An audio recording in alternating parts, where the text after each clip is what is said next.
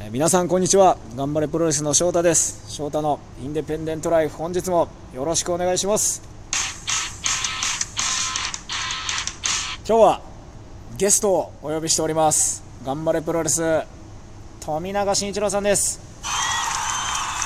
こんにちは、沖縄慎一郎でよす。ろしくお願いしおま願いすします。屋外はいロ、なんかいいですね。ケ本当ですかなんね、こん私なはね、なんか好きです。こんなね道路の道路の前に地べ、ええ地べたに座り込んで、ええいいと思いますスよ。マホに喋りかけているはいはい30代 はい。男性にねね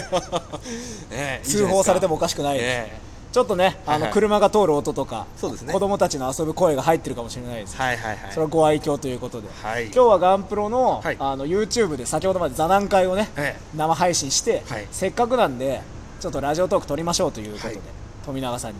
はい。出ていただきましあたりがとうございます。実は富永さんこうまあ SNS はやってるじゃないですかはいはい。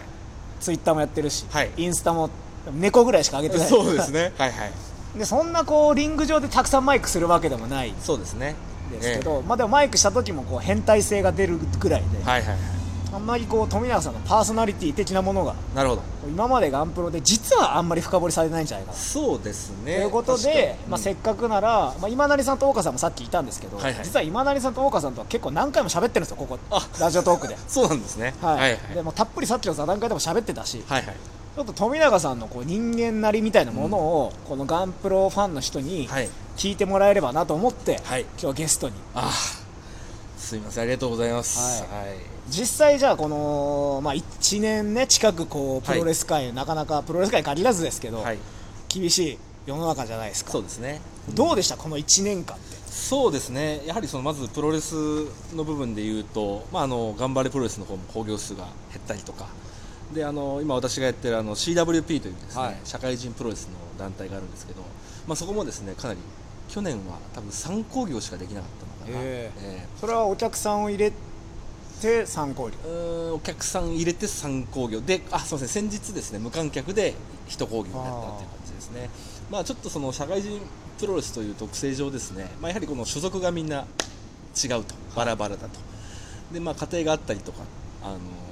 お子さんもいたりとかねそうそうご高齢のねあのご両親と同居されてたりとかってことがあるんで、ちょっとその一歩踏み込めなかったっていうのがあったんですよねなのでやはりそのまあ社会人レスラーとしてもかなり辛い一年ではあったかなっていうのはまあそのおのおの仕事がしてるから仕事の環境によってはねあやっぱもう絶対そういうとこ行くなとかありましたね言われてる人もうんそうですね社会人レスラーによってははいはい あったでしょうしそう富永さんもだって普段の生活があるわけじゃないですかいやそうなんですよね私もですねまあ会社からはちょっとあのインフラ関係の、はあのー仕事をしているのでまあちょっとお前かかったらもうダメ だよまあ釘を刺されまして、うんまあまあダマでやってたわけなんですけどあ、生ではいそれは今のところ会社からは何も言われてないそうですね、あのまあ、ちょっと一旦一回あの帯状疱疹で体調を崩したんですけどあもーありましたねええちょっとその時にかなりあのお前、大丈夫だろうなというのはありましたけど ね、はいヒヤヒヤさせたけどもはいはい今のところ大丈夫ですね、あえーいやまあプロレス界もね、はいなんとか興行をやったりしますけど、まあ、こまたこのゴールデンウィークで、えはい、ガンプロがなくなっちゃいましたけども、うーんそうですね富永飛鳥組で、はいタミックスオタックトーナメントえにまあ出場予定だったわけですけど、はい富永飛鳥さらに鋼選手を加えて、えはい、今はこう GWC6 はい人タッグ、まあがね、ガッツワールドのそ、ベルトを今富永さんが持ってるといううなんかね、不思議な感覚ですよね、あのーまあ、ガッツワールドとはですね、まあ、ちょっとこう、まあ、因縁と言いますか、 まあそんな深くない因縁がありまして、まあ、まさか自分がガッツワールドのベルトを巻く日が来るだなんてなんていうふうに思っていたんですけれども、まあ、やはりあの2回防衛してあのかなりこう愛着が湧いてきたなというのはそうありますね。あのベルトなんかね、ええいや僕も巻いたことあるんですけど、はいはいそうですよガねッツの時は巻いたことなかったんですよあそうなんですか、はい復活してガンプロで初めて巻いたんですよ、はいはいミステリー荒研翔太で。そなうでんすかね愛着湧くんですよあのベル6人タックのベルトってなんかね愛着湧くんですよ、ですよなんでですかね、はい、ちやっょっぱと3人で取ってるからじゃないですかそれはあるかもしれないですね。僕もその KOD の6人取ったじゃないですか、はいはい一人なんかね妙に思い入れが強い、え1え人じゃない2人でもない3人でえ巻いてたっていうなんかこうなんですかねなんですかね仲間というか仲間意識みたいなのながんかあって、えベルトになんかね6人タック好きなんでええ実際その飛鳥富永はえはい鋼組ってはいやっててどうですか見てる側としてはすごくこう花もあるし、はい強いなと思うんですよああなるほど組,、組んでる中でどう思います そうですね、まあ、まずその個人個人の話になると、まあ、例えばその鋼選手ですね、まあ、実はあの私あの昔海援隊道場の練習生をやってた頃がはい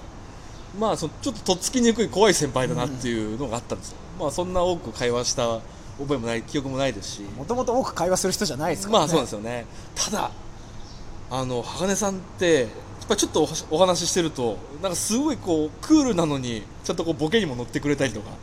なんかすごいいいお兄さんだなっていう僕も次生まれ変わるなら鋼さんになりたいなっていうくらい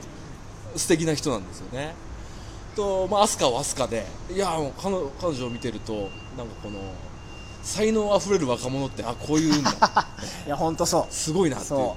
うまだね20 20 21とか2ですよあねそんな若いんですかそんなんじゃないですか212でだと思うんですよえじゃ私21人の頃多分まだエロワード・ネーゲルだったそうですよねあじゃあ似たようなもんですねじゃあねあの私も才能ある才若能者ある若者でしたから いやいや、はいまあまあただやっぱり彼女もすごいなっていうのがあってあもうタッグを組んでてもですねなんかこうまあ気張らずやれるというかあの僕がボコボコにやられても2人が何とかしてくれるみたいなまあちょっと甘えにも似 たですねそういう感覚で私いつも試合をしてるんですけれども攻撃力強いですからね2人実はそう華やかさじゃなくて打強い撃打撃の当たりは富永さんよりはるかに2人の方が強強いいです強いと思います、もうでもね鋼さんのラリアットなんかもすごいでいすやねええなんですごアいスカのねスピンキックはねやばいですよねあの僕もあのシングル2回やって、はい多分どっちも食らってるんじゃないかなと思うんですけどすごいですよ本当になねんか顎がどっか飛んでっちゃったんじゃそう ないねだからすごい頼もしい2人ですよねそんな2人と組んで、はいまあ、釣りもまだ防衛戦ありますけどえ今後富永さん、こう社会人レッスン最強の素人としてのえはいビジョンみたいなのってありますか今後数年ぐらいのそのああそうですねまああの僕ちょっと前はですねあの30になる前にプロレスはやめようと、あらもはい、思ってたんですけどもまあ今34になったう全然やバめたいンバンバリバリやって全る然むしろ30超えてからの方が楽しいですよねですね。で多分あの今実はもう40になる前にやめようと思ってるんですけおうど、多分40過ぎてもやってると思うんです。あと6年6年ですね。ええまああのなんて言うんだろう。あんまりこう肩肘張らずにですね、あの今やってるんですけれども、まあでもどこかであのちょっとこう気を引き締めないといけないというポイントがおそらくそう遠くない未来来るんじゃないのかなっていうふうには思ってますね。それはそのあのプロレス界という大河にですね、あの何かこう一石を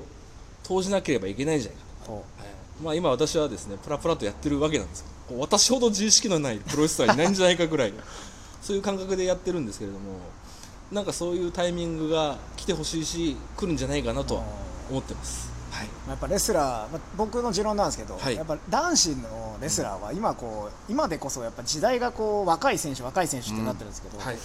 やっぱね僕はね30代後半から40代が、うん、アスリートとしてピークだと思う思うんですあーなるほよどレスラーとしてははいはいはいもちろん身体能力的な部分ってこう、マイナスにどんどんなっていくんですけど、はい経験とその体力がうん合致するのってやっぱ35を超えてぐらいからだと思うんで、確かに僕はし四天王もそうで四したよ天ね王もそう、天竜さんんもやっぱ40からですからあそうなんですね天竜さん全日本辞めたら40なんで、あそっかはい、やっぱはい全然まだまだやっぱ30代が頑張んない30代後半から頑張りがこうレスラーとしてのこう厚みを増すと思ってますんでじゃあ我々まだ助走期間まだまだ助走だったんで、ここからの富永さんはちょっと油が乗ってくるんじゃないかなとはい頑張りますよ期待をしております。はい、というわけで、まあ、ちょこっとですけども、はいほんの少しでも皆さん、富永さんのはいパーソナリティ的な部分をそうですね垣間見れたんじゃないかなとはい思います。はい貴重なありがとうございラましたジオトークになったんで、ガンプロファンの皆さんはね、はいぜひ拡散して、はいいっぱい聞いていただけたらなと思います。よ富永ろしくお願いしますさん、ありがとうございました。はいこちらこそありがとうございましあたりがとうございました。というわけで、今回富永さんゲストにお送りしました。また次回の配信でお会いしましょう。ごきげんよう。さようなら。